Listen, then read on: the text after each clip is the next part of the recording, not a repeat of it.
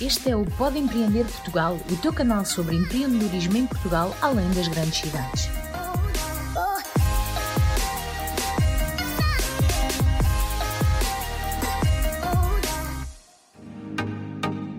Imagina juntar pessoas diferentes, pensamentos diferentes, pontos de vista diferentes numa conversa sobre um tema ligado ao empreendedorismo. Imaginou? Pronto, está aqui. Este é o Pode Debater. Fique agora com o debate deste mês. Olá malta, eu sou Rita Macerano e tenho comigo Plínio Chaves e hoje trazemos um episódio sobre branding para startups. Um tema que nos diz muito, não é? A quem está a querer lançar o seu próprio negócio. Plínio, quem é que estará aqui connosco hoje? Sim, Rita, esse tema nos diz muito e hoje temos o João Cardoso, que é especialista em marcas e comunicação na Herbis Creative Studio. Muito obrigado, João, por aceitar o nosso convite de estar aqui conosco hoje. Obrigado eu por, por me terem convidado. Obrigada a nós por teres aceito o convite. Um, em primeiro lugar, queríamos que nos falasse um bocadinho sobre ti. Uh, Apresenta-te aqui um bocadinho para os nossos ouvintes, quem é que tu és, de onde é que vens, a tua história, o que te trouxe aqui hoje. Então, olha, Rita, em primeiro lugar, sou um péssimo self-introducer, tenho vindo a trabalhar nisso nos últimos meses, mas uh, acho que ainda não está no ponto. Um, pá, o meu nome é João Cardoso, como vocês já disseram, tenho 27 anos, uh, embora diga a toda a gente que são 25, acho que faz sentido pararmos ali. Já Venho para. De... já para, exatamente, num quarto século. Está ótimo. Olha, nasci em Leiria, sou nascido e criado em Leiria, a minha família na verdade é da Guarda, uh, não sei bem como é que lá foram parar, mas nasci em Leiria. depois, um, depois a minha mãe decidiu-se mudar para, eu digo uma periferia, mas é uma periferia para aí a 30 km, ou um bocadinho mais. Uh, a minha mãe decidiu-se para mudar para, um, para, uma aldeia e pá, pronto, e foi lá que, que, que, nasceram os meus irmãos e que foi lá que estudei até ao meu sexto ano, que é quando atingimos aquele ponto de maioridade enquanto crianças. Mas pronto, estudei, estudei lá, estudei em Fátima depois, um, sempre tive muito ligado ao desporto, uh, até pá, aos meus 18 anos, depois com a universidade comecei, comecei a parar. Qual desporto que você era ligado? Olha, o meu pai tinha gostado muito que eu tivesse ido para o futebol. Os meus três irmãos foram para o futebol, mas eu acho que foi pai aos 8 anos que ele uh, olhou para mim e pensou: antes que talejes e tenha que pagar as contas do hospital, é melhor mudarmos de área. um, vai, então, a dada altura, se calhar aí aos 12, 13 anos, comecei a andar de bicicleta. Tinha uns amigos que também andavam e, e gostava muito. E, e, já tinha um primo que fazia também downhill. Uh, e pronto, olha, comecei-me a ligar ao downhill. Uh, e fiz até ao downhill e aos kartings também, depois, posteriormente. Ah, como uh, se não tivesse perigo, né? É mais tranquilo. Como se não tivesse perigo, é mais tranquilo. Um, epá, e pronto, e foi até aos meus 18 anos, sensivelmente. Percebi. E aí depois andou o quê? Pelo secundário, Politécnico de Leiria, que eu sei, como é que foi? Sim, exatamente. Depois um, fui para o Politécnico de Leiria, tirei um set em Tecnologia Automóvel e Gestão da Oficina, porque um, já tinha uma paixão muito grande pelos carros. Aliás, uh, fazendo aqui o paralelismo, como é que vim parar uh, também à área das marcas? O meu 12 ano foi em Técnicas Multimédia, ok? Uh, comecei Humanidades, depois depois tive um acidente de carro, parei o ano e técnicas multimédia. Um, epá, e como eu gostava muito de comunicação e gostava muito de carros, na altura que nos dizem o que é que tens que fazer, o que é que tens que fazer, e matemática não estava muito lá em cima também, um, decidi tirar um set em tecnologia automóvel. Portanto, juntar um bocado as duas áreas, a comunicação e os carros. E posteriormente, eventualmente, trabalhar para uh, trabalhar numa marca de, de, de automóveis. Fiz o set e depois as entradas tinha diretas para, para para, a licenciatura era Engenharia Gestão Industrial, Engenharia Eletrotécnica, Engenharia Automóvel e o SET serviu para perceber que eu não queria trabalhar na área no ramo automóvel, pelo menos da forma que idealizava quando, quando escolhi. E, e então experimentei Engenharia Gestão Industrial, ali dois ou três meses, acho que não chegou a três meses. Uh, pá, a minha mãe estava contente na altura, não sei o quê, engenharia, mas eu parecia que estava a aprender hieroglifos para os Transformers. Matemática já não era o meu forte, física tinha dias. Uh, não, não é bem isto. E então pedi transferência para marketing. Uh, pronto, e depois estive em marketing também há algum tempo, depois acabei por não concluir porque comecei a trabalhar. Na altura também tive uma quebra financeira grande e então acabei, tinha que escolher um bocado, não é? Tipo, ou, ou pais e, e, e alguém que pague, ou começar a trabalhar. E decidi começar a trabalhar. Um, E, e, hoje vejo que se calhar foi a melhor escolha que eu fiz. Não sinto necessidade, isto se calhar até é um bocado mal de se dizer para, para quem vai ouvir, não é? Mas não sinto necessidade de acabar a licenciatura pelo conteúdo, sinto necessidade de acabar pelo, por realização pessoal, digamos. Acho que é um bocado isso. Eu estava a lembrar que tem o. Paulo. Paulo. Faustino? Isso, Paulo Faustino. Que ele, eu, eu vi uma palestra dele e, e é isso também. Ele não tem uma formação acadêmica ali e tal, e ele é excelente na área dele, né? E ele fala justamente isso. A questão é o rumo que você quer tomar na tua vida profissional, quais são os caminhos que você faz para se tornar um profissional melhor. Claro que existem algumas áreas, como, sei lá, medicina, que se calhar é bom você ter um, uma formação. Mas outras. É isso, é isso, se calhar convém. Nem por isso. é. Não sei se me sentia muito confortável a ser operado por um médico que aprendeu no YouTube. Exatamente. Olha, eu vou abrir aqui e deixa eu ver o que, que tem para ver se eu acerto ou não.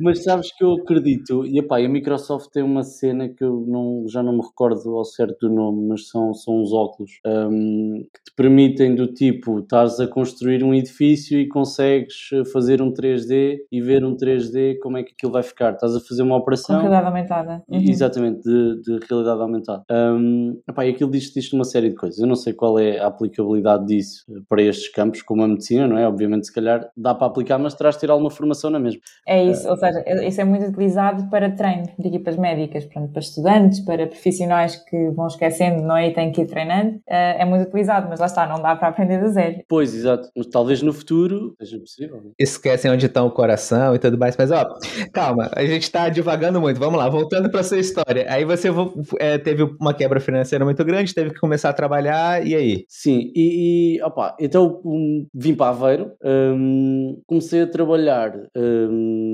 na Salesland, portanto, naquela cena dos cartões de crédito, já não lembro como é que se chamava, aquilo já, já mudou de nome duas outras vezes, acho que agora é o Wizink, e nas telecomunicações, que já tinha estado antes, enquanto estava no secundário também, pronto, aqueles trabalhinhos de porta a porta e não sei o quê, não sei o quê. Um, pronto, e tinha dois trabalhos, eu trabalhava das 10 da manhã às 9 da noite, 9, 10 da noite, todos os dias e para ganhar pá, mil euros, não sei se chegava a tanto. E pois. ao fim de dois meses e pouco, também só, só trabalhei lá dois meses, a malta às vezes pode pensar, ah, porra, tempo. Não, foram só dois meses. Foram dois meses um, porque eu depois recebi uma proposta para ir para o Fitness Set, que ia abrir em Aveiro. E eu fiz, pá, pronto, das 10 às 7, do que eu vejo aqui, a malta não se chateia muito, dá-me tempo para continuar a aprender e se calhar terminar a licenciatura, uh, é isto. E depois vou ganhar o mesmo que estou a ganhar agora em dois trabalhos. E aceitei. Uh, comecei a trabalhar lá em dezembro e em junho fui promovido uh, a coordenador de, de clube. Isto porque, imagina, há, há, uma cena que eu, eu, eu, eu, passo se calhar um bocado essa mensagem nas redes sociais e a malta pode ter ideia que, que sou um bocado convencido em alguns pontos, mas, mas não é, e isso não é o João, e, tu também já me conheces um bocadinho, Plínio, uh, mas sou, sou ultra competitivo, um, não passo por cima de ninguém, mas sou ultra competitivo, então tudo aquilo que eu meto uh, quer ser o melhor. E fico frustrado. Pá. A malta que diz: Não, eu, eu gosto muito de falhar, temos que abraçar o falhanço. Claro que temos que abraçar o falhanço, mas ninguém pode dizer que não fica frustrado quando falha, não é? A gente não faz as coisas para falhar, a gente faz para, para correr bem. E, e, foi com esse objetivo que eu, é com esse objetivo que eu abraço todos os projetos da minha vida e foi com esse objetivo que que abracei esse percurso no, no UT. Um, entrei para ser o melhor e, e fui. Uh, durante 20 meses seguidos, uh, fui, fui o melhor vendedor. Depois de sair do, do ginásio, ou melhor, um ano e tal depois, ou quase dois anos depois de, de sair do ginásio, de parar de exercer funções, um, ainda não havia ninguém que tivesse atingido o meu objetivo de vendas. Portanto, é, é, é, o quão a sério eu, eu levo a coisa. E, epá, pronto, foi um percurso duro, mas foi um percurso que me permitiu precisamente continuar a aprender e, e testar várias uh, estratégias de, de venda e negociação que são muito importantes, se não cruciais, tanto para o marketing como, como para as marcas. Uh, ao longo desse percurso tirei também várias, várias formações, vários cursos, uh, uns online e outros presenciais no que toca a marketing e, e branding, ou design também. Um, e pá, é isso, a dada altura eh, decidi. Uh, ah, entretanto, no meio do processo do, do, do, processo do Fitness Hut, fui convidado a dar aulas na Fitness Academy, que é hoje, uh, isto pá, em 2017, que é hoje uh, uma das maiores escolas, eu acho que posso dizer isso, uh, de fitness a nível nacional. E eu dou precisamente aplicações informáticas e técnicas de negociação e venda, que é a minha cadeira de eleição. Uh, é um bocado para aquilo que eu vivo e é, e é isso que eu, que, eu, que eu gosto mesmo de fazer, ligar essa área às marcas. Porque na verdade nós, nós negociamos, embora, fazendo só aqui um parênteses, embora não nos apercebamos ou percebamos disso no dia a dia, as marcas negociam connosco, seja através da cor, seja através do tipo de letra, seja através do, do packaging, portanto, tudo uhum. isso acaba por ser uma negociação, que depois nós fazemos internamente, né? mas é uma negociação. Excelente. Mais coisas? Mais coisas. No meio disto tudo, isto foi o percurso académico e profissional. No meio disto tudo, o que, é, que é que eu fiz para além disto? Em 2012, entre 2012 e 2015, foi o meu primeiro contacto, enquanto ainda estava no set também, uh, foi o meu primeiro contacto com, com o mundo digital. Ainda não se falava muito em anúncios, nem, nem cenas do género, e, e eu, em parceria com, com mais dois colegas, criámos um portal multisserviços, onde agregámos uh, cerca de 85 mil entidades uh, e funcionava um bocado na ótica do que funciona o Facebook Ads hoje. Mas a ideia era nós, na altura, fazermos concorrência às páginas amarelas. Era uma loucura, não é? Porque nem sequer tínhamos financiamento para, para tal. Mas, mas resultou bem, é assim, tipo, estamos a falar de 85 mil entidades uh, na plataforma. Só que, entretanto, as coisas evoluíram, nós uh, começámos a ficar para trás, uh, houve má gestão financeira, houve pá, montes de coisas que nós não estávamos preparados para, para abraçar naquele momento. Um, e pronto, e a empresa depois acabou por ir ao chá. Uh, o que foi, de certa forma, foi mau, porque é uma falha, não é? Mas foi bom porque evita uh, que, que cometamos os mesmos erros no futuro. É isso. E deve ter sido a tua primeira falha como empreendedor. Foi. A segunda também foi logo a seguir. Foi quando desenhámos. O, nós juntámos várias pessoas uh, em regime de freelance também e, e tínhamos um contacto na, na Audi e projetámos umas chaves para, para a Audi. E aqui foi uma falha, foi a primeira falha de segmentação. Nós projetámos as chaves Chaves, fizemos uma apresentação, fomos lá, sim senhora, tudo muito bonito, mas nós já estamos à vossa frente. O que é que, porque é que não funcionou? Uh, já havia as chaves de. Nós, aliás, nós apontámos as chaves a, a, um topo de gama. Portanto, o nosso objetivo era tipo, não, vamos para um R8, para um A7, para um A8. Éramos miúdos, parvos, né? um bocado isso. Um, e, e para esses modelos, obviamente, já havia chaves muito mais desenvolvidas. Para os modelos mais baixos, não, era aquela típica chave, tem o botãozinho, dispara o coisinho de, de, de metal, a chave em metal e está tudo. E se calhar se nós tivéssemos apontado esses modelos, aquela oportunidade que nós tivemos uh, podia ter funcionado muito melhor. Porque não foi um não redondo, foi um não para estes modelos. Para os outros, não sei, só que depois eventualmente ficou tudo em, em, em águas de bacalhau. E essa foi, foi logo a segunda. Enquanto estava no, no Ads e na, na Academy, e ainda estou na Academy, um, Tive vários negócios também. Uh, tivemos um negócio de importação de telemóveis, juntamente com, com um colega meu que é o Hugo, que está na Suíça. Um, tivemos outro negócio também no ramo automóvel, uh, depois também com a pandemia e acabou por, por, olha, por ficar por água abaixo. Um, mas o principal, e era aquilo que eu queria mesmo, mesmo fazer, era dedicar-me à parte da comunicação e das marcas. Uh, e então tudo isto à volta era um, era um prazer, não é? Portanto, criar novos negócios e experimentar coisas novas, mas no fundo era, eu, aquilo que eu queria era uma forma de financiar aquilo que eu quero realmente fazer e aquilo que eu faço neste momento e, e que me paga felizmente as contas, que é trabalhar com marca. Um, pá, isto porque eu, eu acho que eu agora associo a isto, não é?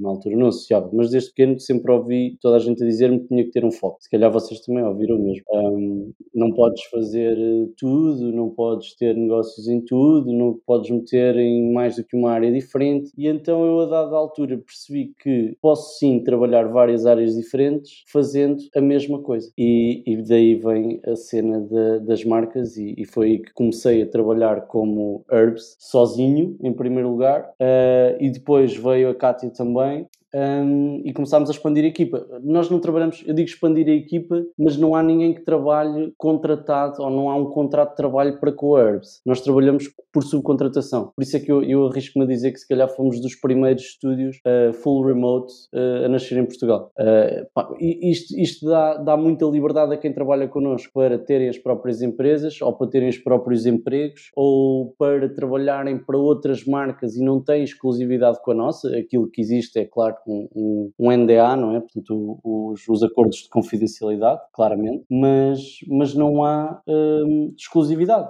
Epá, e eu acho que funciona melhor assim para nós, enquanto, enquanto empresa, e funciona melhor para as empresas que trabalham connosco, colaboram connosco, e para os freelancers também que colaboram connosco. Eu só queria fazer aqui um parênteses, porque às vezes a malta pensa, ah, ok, então uh, trabalhas com 100 ou 200 ou 300 pessoas diferentes. Não, é, isso é errado. Nós trabalhamos e temos uma equipa fixa neste momento. Não quer dizer que não possam vir pessoas novas colaborar connosco. Neste momento a equipa está fechada e nós pretendemos que assim seja. Uh, para darmos, para conseguirmos dar um acompanhamento diferente aos projetos, opa, e depois imagina, aparece uma marca nova para trabalhar hoje e vem uma ideia de uma marca que trabalhámos há um ano atrás. Uh, e as pessoas que trabalharam nessa marca são as mesmas que estão a trabalhar hoje. Portanto, há inspirações que podem advir, advir daí. Uh, o que com uma equipa sempre a rolar não, não funcionava, não é? Sim, sim. É um pouco do que a gente fala, ou enfim, que o mundo hoje em dia está falando da gig economy ou do modelo de Hollywood. Você trabalha pelos projetos. Você pensa no filme de Hollywood, como é que ele é feito, né? É, tem a, a equipe ela é contratada para aquele projeto e depois ela vai para um outro filme, para um outro lugar, um outro projeto. Então você tem é, essa, essa economia mais, é, digamos, elástica, né? Você não tem que ter pessoas fixas no teu corpo da empresa. Você vai contratando por projeto e sempre tem aquelas pessoas, olha, tem aquele, é, aquele realizador que eu sei que ele é bom para este tipo de filme, tem aquele outro que é bom para outro tipo de filme, enfim. Enfim, eu não vou devagar muito não, vamos lá, voltar aqui. Apresentação feita, vamos a algumas perguntas um pouco mais rápidas, assim, de, de quebra-gelo, para começar a introduzir o assunto que viemos falar nesse episódio, não é mesmo? Fiquei-me um bocado na apresentação, não foi? um pouquinho, um pouquinho. Mas vamos lá. É, rapidamente, então, um empreendedor em Portugal que te inspira. Não precisa ser necessariamente português, mas ele tem que viver ou atuar em Portugal. Tim Vieira. Tim Vieira. Maravilha. E agora, uh, um empreendedor ou empreendedora fora de Portugal que te inspire. Fora de Portugal que me inspire. Uh, Elon Musk. Elon Musk, ok. Agora a gente vai fazer umas uh, afirmações, né? E você diz assim, mais ou menos, em poucas palavras, se faz sentido, não faz sentido. Depois a gente vai destrinchar um pouco mais isso. Fazer spam é a melhor estratégia para vender? Não, de todo. Por que, que fazer spam não é a melhor estratégia de vendas? Opa, acho que é óbvio, não é? Portanto, imagina uma pessoa sempre a tocar-te no ombro e a chamar-te ó Plínio, Plínio, ó Plínio, Plínio, ó Plínio, Plínio. É chato. Está respondido. é isso. Boa. Um, uma startup só precisa de um developer e de um designer. Não, errado. ok. Só é possível ter audiência através de links patrocinados e anúncios nas redes sociais. É quase isso. Estamos quase, estamos quase nesse ponto, mas ainda conseguimos ter algum alcance orgânico, dependendo também das redes sociais onde estamos a atuar. Uh, fazer parcerias fará o nosso negócio alavancar. Sem dúvida. Acho que esta é óbvio, não é? Portanto, quanto mais pessoas uh, estiverem a remar para o mesmo lado, melhor. E queremos todos é crescer, não é? Exatamente. E, por último, fazer marketing é simplesmente estar nas redes sociais. não. Wrong. Ei, tudo bem? Desculpa atrapalhar, mas é importante. Se você quiser conhecer outras pessoas como você, ter acesso aos convidados, às pessoas das incubadoras, das aceleradoras, investidores e receber conteúdos incríveis, basta participar da nossa comunidade no WhatsApp. Além disso, pode também seguir a gente nas nossas redes sociais. Estamos presentes no Facebook, Instagram e LinkedIn. Ficou interessado? Envie uma mensagem pra gente que nós mandamos o link direto para você. Valeu! Agora vamos para a parte mais freestyle da história aqui e vamos ver para onde que esse, é, esse episódio nos leva, não é, Rita? Isso mesmo. Boa. Então, primeiro vamos aqui aos conceitos, tá? Para tentar fazer uma coisa mais, mais básica, assim. Tipo, existe diferença entre marketing e comunicação? Quais são as definições que geralmente são utilizadas por aí? Brand ou marca entra onde? Enfim, fala um pouquinho sobre isso. Olha, isso é uma discussão eterna, na verdade. Uh, pá, o que é uma marca? Ou o que é comunicação? O que é marketing? marketing se calhar pode ser o veículo, uh, a marca, a marca, olhamos para a marca enquanto tipo o cavalo de Platão, se calhar é, é a descrição mais óbvia que, que podemos dar para, para, para, para, dizer o que é uma marca, não é? Portanto, cavalo de Platão, essa é nova para mim, para o brasileiro aqui. O que, que, é isso? Imagina, uh, Platão tem uma teoria que é a teoria das ideias, um, ehm, que basicamente nos diz que tem que existir eu, olha, eu até acho que isto dá para explicar praticamente o conceito todo de marca, marketing e comunicação. Uh, basicamente, aquilo que Platão diz é que hum, tem de existir um mundo imaginário para existir perfeição. Ou seja, a perfeição só existe no mundo imaginário. Uh, e a realidade é, por norma, inferior àquilo que nós imaginamos. Né? Portanto, ao cenário ou, ou, à situação que nós, que nós imaginamos determinada. Um, e ele usa o cavalo para explicar isso, que é, se nós imaginarmos um cavalo, fecharmos os olhos e imaginarmos um cavalo, uh, em qualquer qualquer parte do mundo, provavelmente as pessoas, para já toda a gente em qualquer parte do mundo vai saber o que é um cavalo, é? vão idealizar um cavalo. E a forma como vão idealizar o cavalo, se calhar é um cavalo musculado, com crinas brilhantes, uh, preto, branco, castanho, não importa, se calhar aqui depende muito do, da cultura uh, a que nos estamos a referir, mas uh, um cavalo alto, forte, musculado, crinas brilhantes, pelo brilhante, um, ehm, dependendo da idade e do, do gosto pela bonecada, também se podem lembrar do cavalo do Spirit. Um, ehm, Pode se lembrar de um unicórnio, talvez? Um unicórnio, por exemplo, não okay. um cavalo com ligeiras alterações.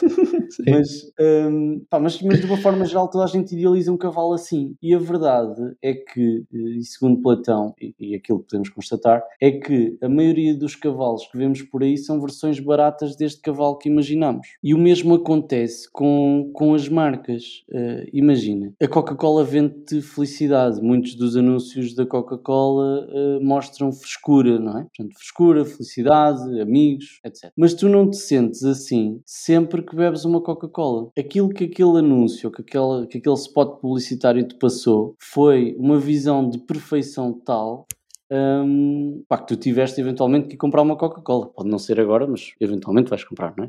Uh, mas a verdade é que quando a beberes, não, não te vais sentir assim. E isto porque uh, o, e pegando aqui se calhar no ser humano, e se calhar a Rita também pode dar uh, um parecer uh, melhor que eu sobre isso, mas o, o, aquilo, aquilo que nós procuramos é, a toda a vida é precisamente essa perfeição, não é? Portanto, essa, o conceito de felicidade ou, ou de bem-estar subjetivo. Um, e as marcas vendem-nos isso. Agora, o verdadeiro prazer, na minha opinião, está algures entre uh, a expectativa que, aquele, que aquela comunicação nos gerou e um, a execução, não é? Portanto, a compra do produto ou, ou, ou, ou o tomar do produto, o beber da Coca-Cola ou comer da francesinha, seja o que for. O, o verdadeiro prazer está algures entre isto. E a verdadeira felicidade está algures entre isto. E é um momento, uh, é um momento único. E é um momento único não porque é o melhor momento da nossa vida, mas porque só o facto de pensarmos em replicar esse momento torna-o tão mecânico que deixa de ser um momento feliz e uh, os responsáveis, ou melhor, o, o, o, nome que dá corpo a isto tudo, ou a imagem que dá corpo a isto tudo, é a marca, são os consumidores, uh, a marca em todos os vértices, não é? portanto, a marca, os consumidores, todos os pontos de comunicação que a marca tem, internamente e externamente. O marketing uh, é aquilo, ou é o veículo que vai passar estes valores que foram transmitidos eventualmente por um fundador ou por vários fundadores para a marca, e, e é o veículo que vai levar a comunicação que foi feita por equipas de design, etc., aos consumidores, uh, e a comunicação, na verdade, é tudo isto, não é? Portanto, é, é, é, é a ideia dos fundadores materializada por designers e comunicada por marketeers. Acho que. Okay. Boa. Não sei se respondi a tudo. O branding é, é, é um bocado isto tudo também. Não há nenhuma definição consensual. Que se um, uhum. pá, houve, houve, muitas alterações, há muitos autores que, que, que dizem coisas diferentes. Uh, aquela com que eu mais me identifico é, é a definição de Martin Neumeyer, que é uma marca marca não é aquilo, eh, uma marca não é um logo, uma marca não é um spot publicitário, uma marca não é um anúncio, uma marca não é um tipo de letra, não é uma cor, uma marca não é aquilo que nós dizemos que é, é aquilo que os consumidores Sentem dizem que é. Que é. Uhum. E sentem que é, exatamente. Uh, epá, e pronto, e fazer comunicação é um barbicaz, porque é, é, tu encontrares o ponto de ligação entre aquilo que, o, que a pessoa, que o fundador, uh, no nosso caso o cliente, não é? Portanto, idealiza uh, aquilo que e aquilo que funciona para o público. Funciona, exato. E tu tens que, pronto, tens que andar aqui um bocado, porque não tens a certeza, não tens 100% de certezas daquilo que o cliente idealiza, consegues ter mais certezas do, do que o público, mas não tens, um, não tens 100%, e também não tens 100% de certeza daquilo que o público quer quer ou daquilo que realmente vende. Uh, portanto, é, é, um pau de dois bicos. Uh, eu não sei se me estou a estender demasiado. não, está tudo bem. Mas, mas é um bocado isso. Até há um. Eu até gravei um vídeo sobre isso e entretanto há de estar para sair nas redes sociais. Uh, existe um estudo que, que nos diz um, que, portanto, nós basicamente sofremos todos de cognitive bias, não é? Que, que, que há quem diga que é é o preconceito, não é? Não é há quem diga, é tipo o preconceito, não é? Um, e epá, é um estudo que nos prova precisamente que pessoas reagem de maneiras diferentes, uh, têm reações diferentes uh, expostas a situações semelhantes. Imagina, aos mesmos estímulos, exatamente. Uh, imagina um aumento, eu já não me lembro dos valores ao certo, mas vou, vou dar uns valores hipotéticos há um aumento, de, uh, um aumento de, nas vendas da tua empresa de 90% para 110%, é percepcionado como superior a um aumento de 45% para 65%. E, no entanto, o aumento foi de 20% em ambos os casos. Nas marcas acontece a mesma coisa. Tu podes ter dois produtos exatamente iguais, fabricados no mesmo sítio, os mesmos ingredientes, tudo, tudo, tudo exatamente igual. Um, mas tens duas cores nas latas, por exemplo, no caso da Pepsi e da Coca-Cola. Uma é azul, outra é vermelha. Porquê, porquê é que não bebemos Pepsi? Será que não gostamos? Gostamos, porque é que criámos essa aversão, não é? Portanto, uhum. Tudo, tudo e, passa e pela marca. Uhum. Sim, sem dúvida. Exato. Acho que é, é, o resumo perfeito. Boa. Uh, então agora vou puxar aqui um bocadinho a brasa à minha sardinha. Uh, no caso de uma startup, no caso de, de alguém que está a criar a sua própria, a sua própria marca, a sua própria estratégia, uh, para que é que serve o branding? Para que é que não serve? Imagina que não serve. eu eu dei, dei este exemplo há pouco tempo numa live e, e, e, quase que me escrutinaram, mas, mas na minha cabeça continua a fazer sentido. imagina que tens uma loja, não tens uma loja, tens um espaço vazio e vendes parafusos. Tens um espaço vazio e tens um produto e são os melhores parafusos do mercado, mas ninguém sabe. Tu não tens nada a mostrar que perdão, não tens nada a mostrar que, que, que, vendes aqueles parafusos. Até podias ter uma placa cá fora a dizer vende parafusos. Se era um bom branding ou um mau branding, se é uma boa marca ou uma má marca, se tens marca ou não tens marca, se calhar isso é... vai depender depois do, do teu. Do, não, não é do volume de vendas, não está aqui diretamente ligado ao volume de vendas, mas ao reconhecimento que as pessoas vão ter de ti. Se vives numa zona pequena, tens tipo 10 mil habitantes ou mil habitantes, ou seja o for, e se calhar 80% das pessoas souberem que tu vendes parafusos, tens uma marca. Pode não ser uma uma marca corporativa, pode ser uma marca pessoal, mas tens, tens uma marca. Seus parafusos da Rita, a Rita vende parafusos. Ok, pronto. Tens uma marca pessoal. Se o branding é bom, se é mau, pronto. Isso aí depois claro, já são outros 500. Mas no fundo, uh, o branding aproxima-te muito mais do teu público e já para não falar que, que, que, tira a tua marca da garagem de uma forma muito mais uh, apetecível, digamos assim, do que, do que se não o tiveres. Ah, ou seja, é tudo o que uh, está à volta, não é? Ou seja, para comunicar para para mostrar o que nós fazemos, tudo isto é branding, seja bom, seja bom ou mau, não é? Seja ele. Olha, imagina, tu, vocês de certeza que já passaram por isso nas redes sociais. Havia um post a circular que dizia uh, precisa-se designer gráfico e aquilo estava escrito no Paint. várias vezes. Sim. Várias vezes. Super com a letra toda tremida e não sei o uh -huh. quê. Tu olhavas para aquilo e se calhar dizia, pá, porcaria, mas toda a gente conhece aquilo e toda a gente se riu. Porque faz precisamente. Um, epá, imagina, um designer gráfico não é suposto fazer aquilo. Uhum. E então é o oposto, é uma coisa completamente disruptiva. Uh, e se podemos dizer que aplicado a uma oferta de emprego, sim, foi um bom branding. É um bom branding para quem fez aquilo. Uh, ou faz parte, não, é? não, não há uma peça de comunicação que nós digamos, não, isto é branding. O branding é, é tudo. É, é isso. Mas... Vai, vai fortalecer também a marca, não é? Os, os valores e tudo isso. Sim, sem dúvida. E epá, pronto, e depois podes pegar em N coisas. Eu estou-me a lembrar agora de um exemplo da, da Guinness. Um, a Guinness tinha uma, uma uma cerveja de pressão que demorava cerca de 120 segundos a tirar. Uh, e, e, era chato, visto que tu estás num restaurante ou estás num café, pedes uma imperial, uh, ao fino, no norte diz fino, não é? Um, e estás, tens o tempo do empregado chegar à mesa, tens o tempo de fazer o pedido, tens o tempo dele ir para trás, de picar o pedido lá no coisinho, começar a tirar a cerveja e quando começa a tirar ainda tens dois minutos à espera que ela esteja, esteja tirada. Isto a correr bem, não é? Não, não havendo enganos. Uh, e depois o tempo dele trazer à mesa. Isto na ótica do consumidor, se calhar estamos a falar para aí de 6 a 7 minutos e tu quando chegas com sede a um café, a um restaurante, queres é beber uma cerveja fresca, rápido. Um, Ou pai, seja, então, essa, cerve essa cerveja nunca estaria numa festa de bar aberto de estudantes. Não, é impossível não, nem conseguiam dar vazão. ah, mas eles pegaram na, neste defeito, entre aspas, de, do produto. Uh, por algum motivo o produto tinha mesmo que demorar 120 segundos a ser tirado, já não me lembro qual. Uh, e disseram: uh, Good things come to those who wait. Portanto, boas coisas vêm para aqueles que, que esperam ou sabem esperar. e pronto, e acabou por ser bem aceito, não é? Então, pegámos uma coisa negativa e transformámos em algo bom. E o que, que você considera essencial na estratégia de marketing de uma startup, assim, que, que esteja começando? Começando? Olha, eu acho que, hum, e pegando aqui um bocado, eu, eu, não queria dizer isto porque ainda há bocado disse, epá, passei a vida a dizer-me que era preciso foco e, e agora ia dizer, não, preciso foco. Peixe morre pela boca, amigo, peixe morre pela boca.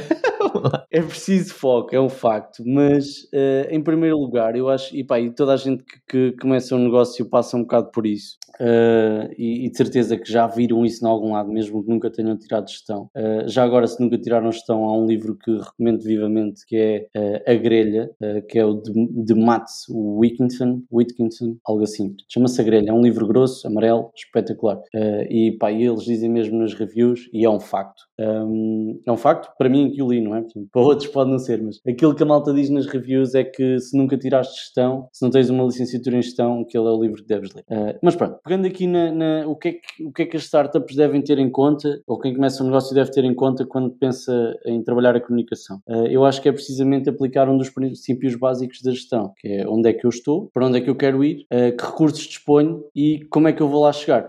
e se calhar ainda acrescentávamos aqui um bocado que é uma coisa a mais que é de onde é que eu venho. Portanto, de onde é que eu venho, onde é que eu estou, para onde é que eu quero ir, que recursos disponho e como é que eu vou lá chegar.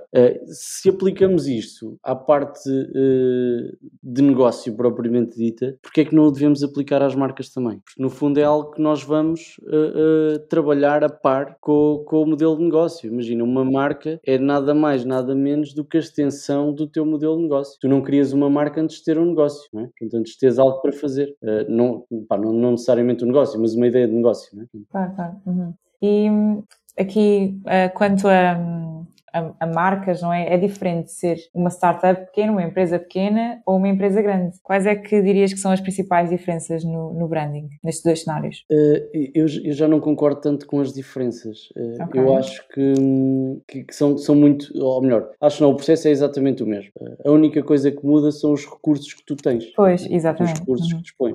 Uh, obviamente que, se calhar, uma, uma empresa de grande dimensão pode forrar a cidade com MUPIs uh, e outdoors 2.0 e não sei o quê, não sei quê, e uma startup pequenina, se calhar não, se calhar tem que ir para a publicidade nas redes sociais e mesmo assim não tem grandes recursos para alocar lá, porque também a publicidade está cada vez mais cara, não é? Uh, mas não há grandes diferenças, o, o, objetivo é o mesmo, a única coisa que, que difere, na minha opinião, são, são mesmo os recursos. Trabalhas exatamente da mesma forma, exatamente com, com mesma dedicação. Se calhar, a nível das estratégias, como, como temos recursos diferentes, se calhar também têm que ser um bocadinho diferentes. Mas as estratégias são diferentes até. Tu podes ter duas empresas, uh, pá, falando de números, imagina, tens duas empresas a faturar um milhão de euros por mês, pronto, e tens duas empresas a faturar 100 euros por mês. As estratégias vão ser diferentes das duas empresas de 100 euros e das duas empresas de um milhão. Ou seja, as quatro estratégias vão ser diferentes são sim, todas sim. marcas diferentes. Diga em, em termos de, uh, de poder de, de, de, fundos, não é? Para, para executar essas estratégias, imagina que uma empresa de 100 versus uma empresa de 1 milhão uh, deveriam usar a mesma estratégia. Não têm capacidade para fazer. Sim, mas não usam a mesma estratégia. É, é aí que eu queria chegar. Uhum. Ok. Ok, entendido. Então. Desculpa lá. Não, é porque, pelo que eu percebi aqui, pelo que eu entendi, uh, a, a grande questão é que toda empresa tem que ter uma estratégia diferente, porque é, é personalizado, né? Tipo, é, para cada empresa ela vai ter, mesmo que tenha o mesmo orçamento, o mesmo budget, né? A mesma coisa, é, o mesmo perfil de, sei lá, a mesma. Lá, é, todo mundo na área de health tem o mesmo público-alvo, é, enfim, tem tudo parecido, mas elas têm que se diferenciar. Então, as, as estratégias por si só vão ser diferentes. Sim, até porque a proposta de valor é diferente, não é? Imagina, é muito difícil tu teres hoje um produto que tecnicamente é diferente de todos os outros, a não ser que sejas um Elon Musk da vida, não é? E aí, mas a seguir também vem o Jeff Bezos e olha, afinal, não, afinal, afinal também tenho. Uh, mas pronto, é, é, muito difícil e principalmente, agora estavas a pegar na área do fitness. Imagina, o que é que diferencia um profissional de fitness de outro que sai exatamente da mesma turma, exatamente com os mesmos conhecimentos técnicos?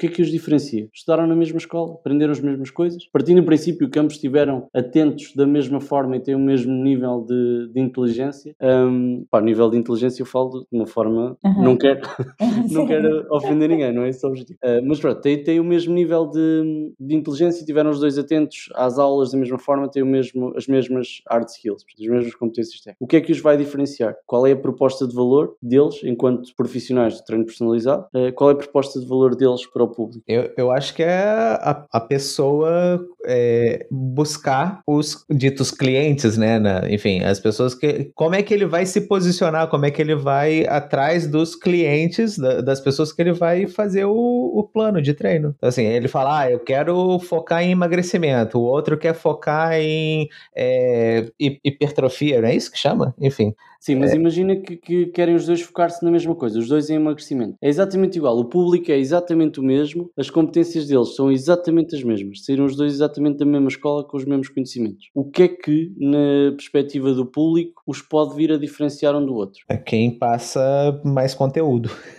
Pelo menos para mim, assim, tipo, quem, quem me mostra mais conteúdo, quem vai chegar e mostrar resultados, uh, quem vai ter alguma atenção, atendimento comigo. Uh, eu já, assim, eu não sou nada fitness, tá? Mas eu já frequentei o ginásio, assim, e tinham PTs ali que uh, eu via claramente outras pessoas fazendo exercícios errados, que podiam dar problemas físicos mesmo mesmo no, no corpo das pessoas e viam PTs que olhavam assim, e por mais que não fosse cliente daquele PT, daquele personal trainer, uh, eu acho que um bom PT vai virar e vai falar assim: uh, amigo, desculpa, eu sei que você está fazendo, você eu não tem nada a ver com isso, você não é meu cliente nem nada, mas isso pode te lesionar. Então, o movimento certo para esse exercício é isso aqui, percebe? Então, acho que a questão, pelo menos para mim. Portanto, roça aqui os soft skills, ou seja, a forma como tu uh, encaras não é? e, e lidas. É exatamente isso.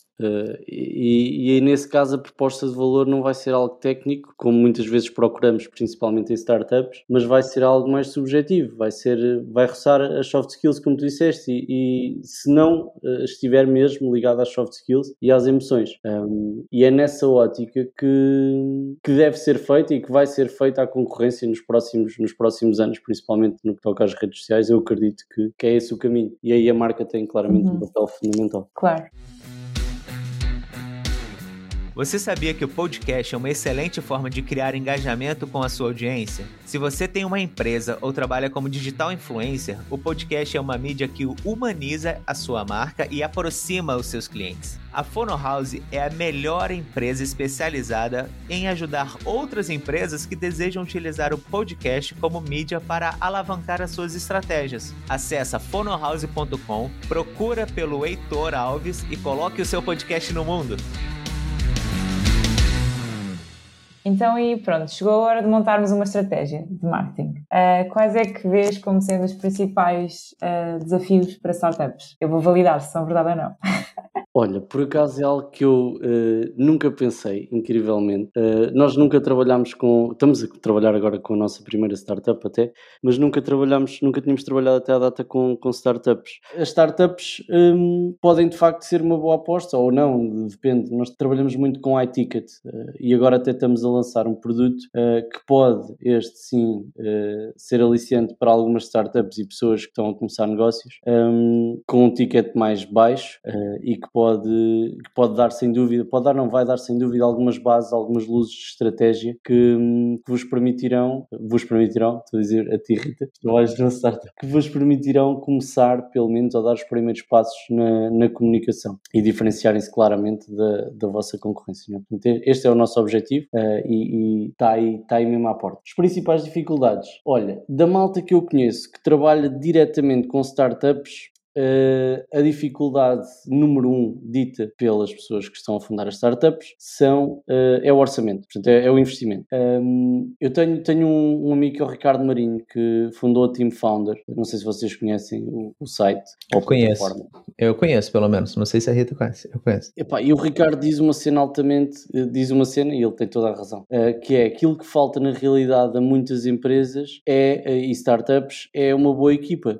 e daí também é que nasceu precisamente a Team Founder, não é? ele saberá a história melhor que eu, mas por, por motivos óbvios, não é? Um, mas sim, o Ricardo sentiu necessidade de, de, criar uma equipa e não tinha, não tinha as pessoas certas, não tinha acesso às pessoas certas, aos contactos certos. E então depois, por outros motivos também, surgiu a Team Founder uh, e, e, que dá precisamente isso, a probabilidade de encontrar as pessoas que se enquadrem uh, contigo e que possam fazer fit contigo e, e, trabalham na tua startup em troca de, de equity. Uh, epá, são, são assim os dois primeiros motivos que eu vejo ou dificuldades que eu vejo uh, nas pessoas que, que, estão a começar uma startup. Acho que é muito isso. Também dos negócios que já comecei, acho que é basicamente isso. É investimento, em alguns casos, não todos. Um, claro que pá, precisas de dinheiro, mas o investimento não tem de vir necessariamente do investidor. Podes ter uh, o, o, teu trabalho por conta de outra e poupares uns trocos para comprar um computador, uh, poupares uns trocos para comprar uma máquina de gelados, seja o que for. Um, eu só acrescentaria uh, aqui um ponto que é na perspectiva de startup, não é? Claro que nós percebemos que, que ter uma estratégia de branding, de marketing é importante, mas uh, lá está, como estavas a dizer, a, a, questão do financiamento, como, como torna tudo complicado, nós temos que priorizar e, e acaba por ser um bocadinho, se calhar, deixado para segundo plano versus outras, outras questões. Mas imagina, tu quando, quando, quando criam uma startup, normalmente as startups vão à procura de dinheiro, não é? Portanto, vão à procura de investidores. Às vezes, às vezes. Brincadeira, vai. Uh, mas pronto, normalmente aquilo que eu, que eu sinto, epá, e acompanho muito fora. Agora, agora espero começar a acompanhar mais, mais por dentro, até porque tive aí outros, outros, uh, uh, outros convites porreiros para, para acompanhar as startups mais de perto, para acompanhar startups mais de perto, não é as startups um, e, e, espero estar mais por dentro do mundo das startups. Mas um, epá, aquilo que eu sinto é que a maioria da malta que cria uma startup ou que quer criar uma startup, não é que cria, vai à procura de dinheiro durante dois ou três anos para andar ali a ver no que é que aquilo dá e depois muitas vezes o negócio nem dá em nada e pronto. E foram meia dúzia de pessoas a brincar às empresas. Uh, acho que ainda há muita gente que vai com este, com este, com esta má motivação. Mas respondendo à tua questão, eu, eu ouvi um podcast há pouco tempo onde o, o Miguel Santamaro, da Uniplaces, um, onde a pergunta que lhe fizeram foi como é que se levantam, eu acho que eram 20 milhões, como é que se levanta uma ronda de, de 20 milhões de investimento? E ele respondeu com PowerPoint. E sim, não é? Portanto, eh, é, é isso que, que, que, muitas vezes é necessário na, nas startups, não é? Portanto, é um PowerPoint e uma apresentação. E se pensarmos bem, não está muito longe daquilo que, que as marcas fazem. É pegar nesse PowerPoint e comunicá-lo em diferentes sítios, de diferentes formas, para diferentes públicos. É, é, é nisso que se baseia. O facto de tu dizeres que não tem investimento para uh, desenvolver uma boa não é, se calhar, uma boa comunicação, não é? É mais nesse sentido. Uh, eu percebo isso. Não quer dizer que não o possam fazer uh, internamente, não é? Portanto, depois, eventualmente, essa boa comunicação que vocês desenvolvem de forma interna uh, vai acabar por vos trazer, eventualmente, um investidor que vos vai já permitir, ou um investimento que já vos vai permitir trabalhar a comunicação externa de outra forma, não é? Por diversos canais.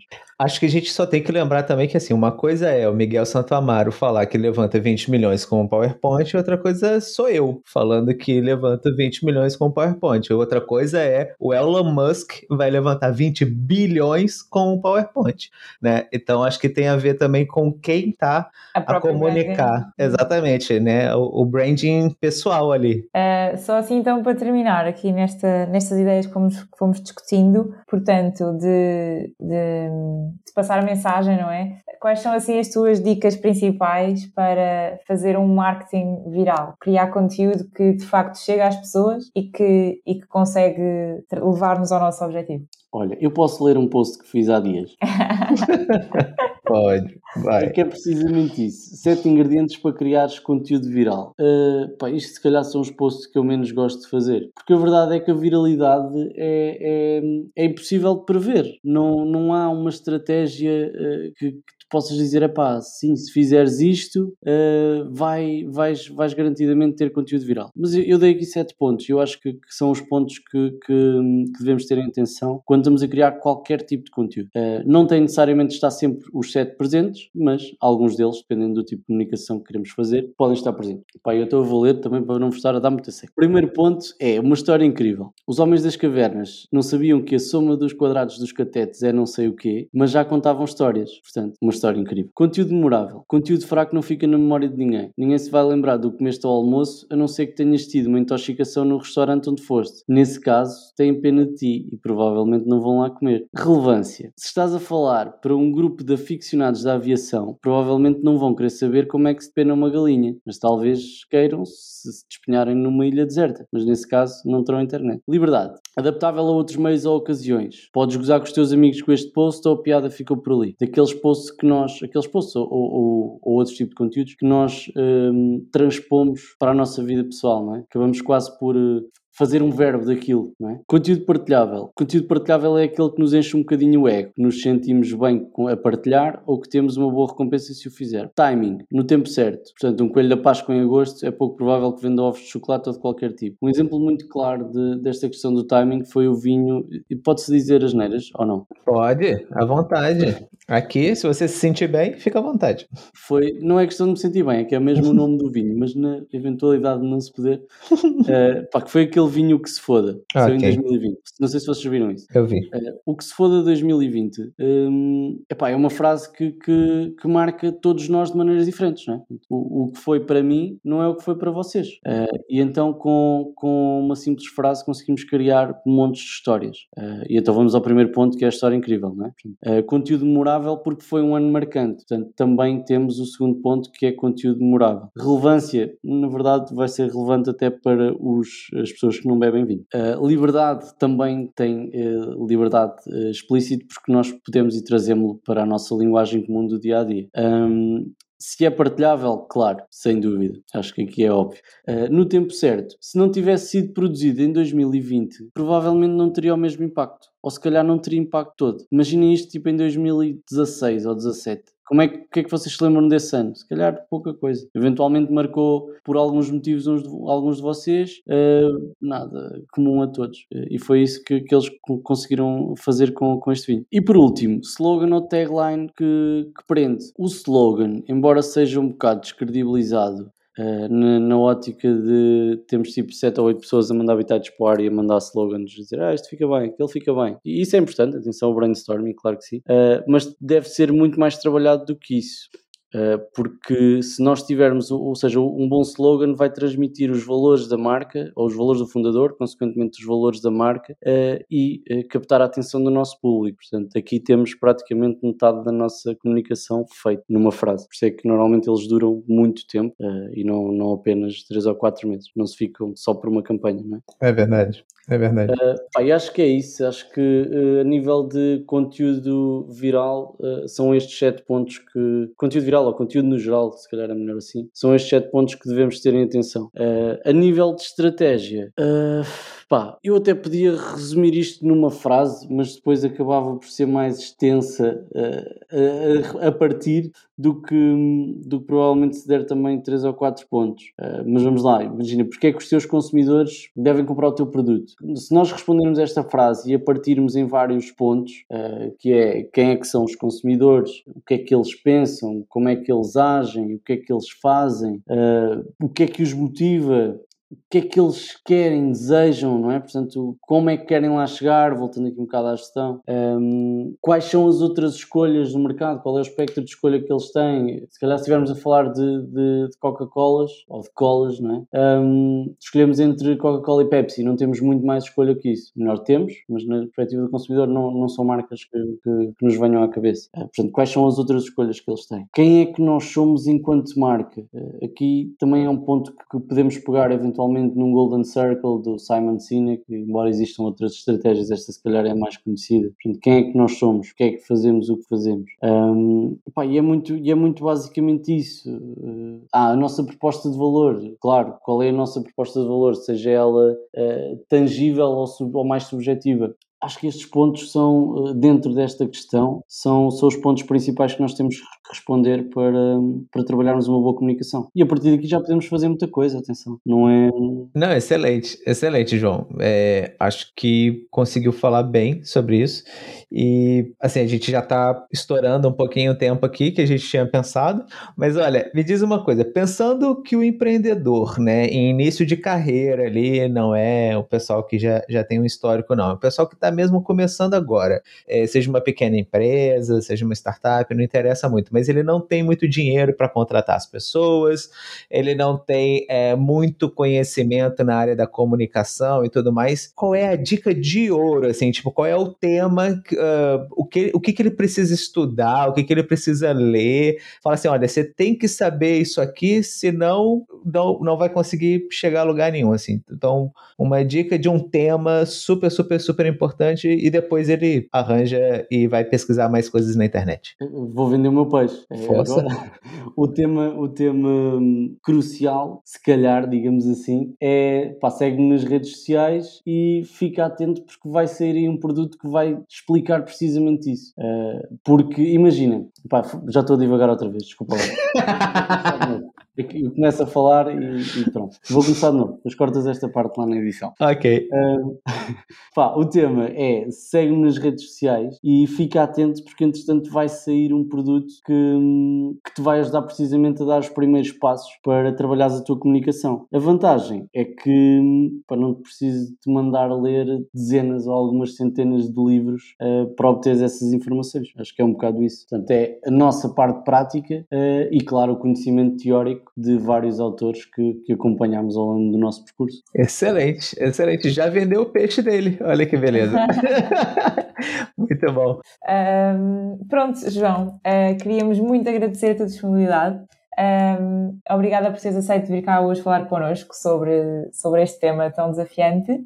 Um, e queria agradecer também a, ti que nos estiveste a ouvir até agora. Espero que tenhas aproveitado tanto como nós. Uh, Lembrando-te que estamos totalmente abertos à tua participação. Nós gostamos e queremos ouvir o que tens para nos dizer. Portanto, podes sugerir temas e convidados que nós vamos atrás para produzir esse conteúdo para ti. Basta enviar-nos uma mensagem nas nossas redes sociais ou na nossa comunidade WhatsApp. Até a próxima semana, pessoal.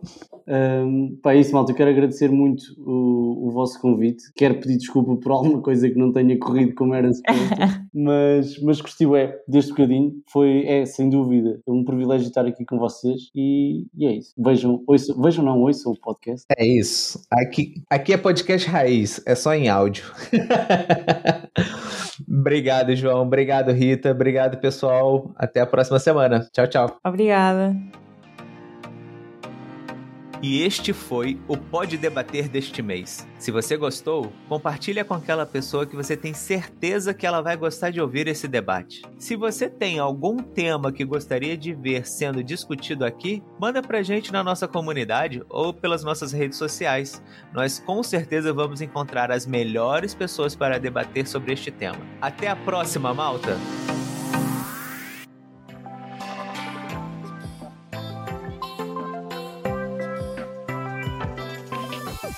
Obrigada por ouvir mais um programa do Pode Empreender Portugal, o teu canal sobre empreendedorismo em Portugal, além das grandes cidades.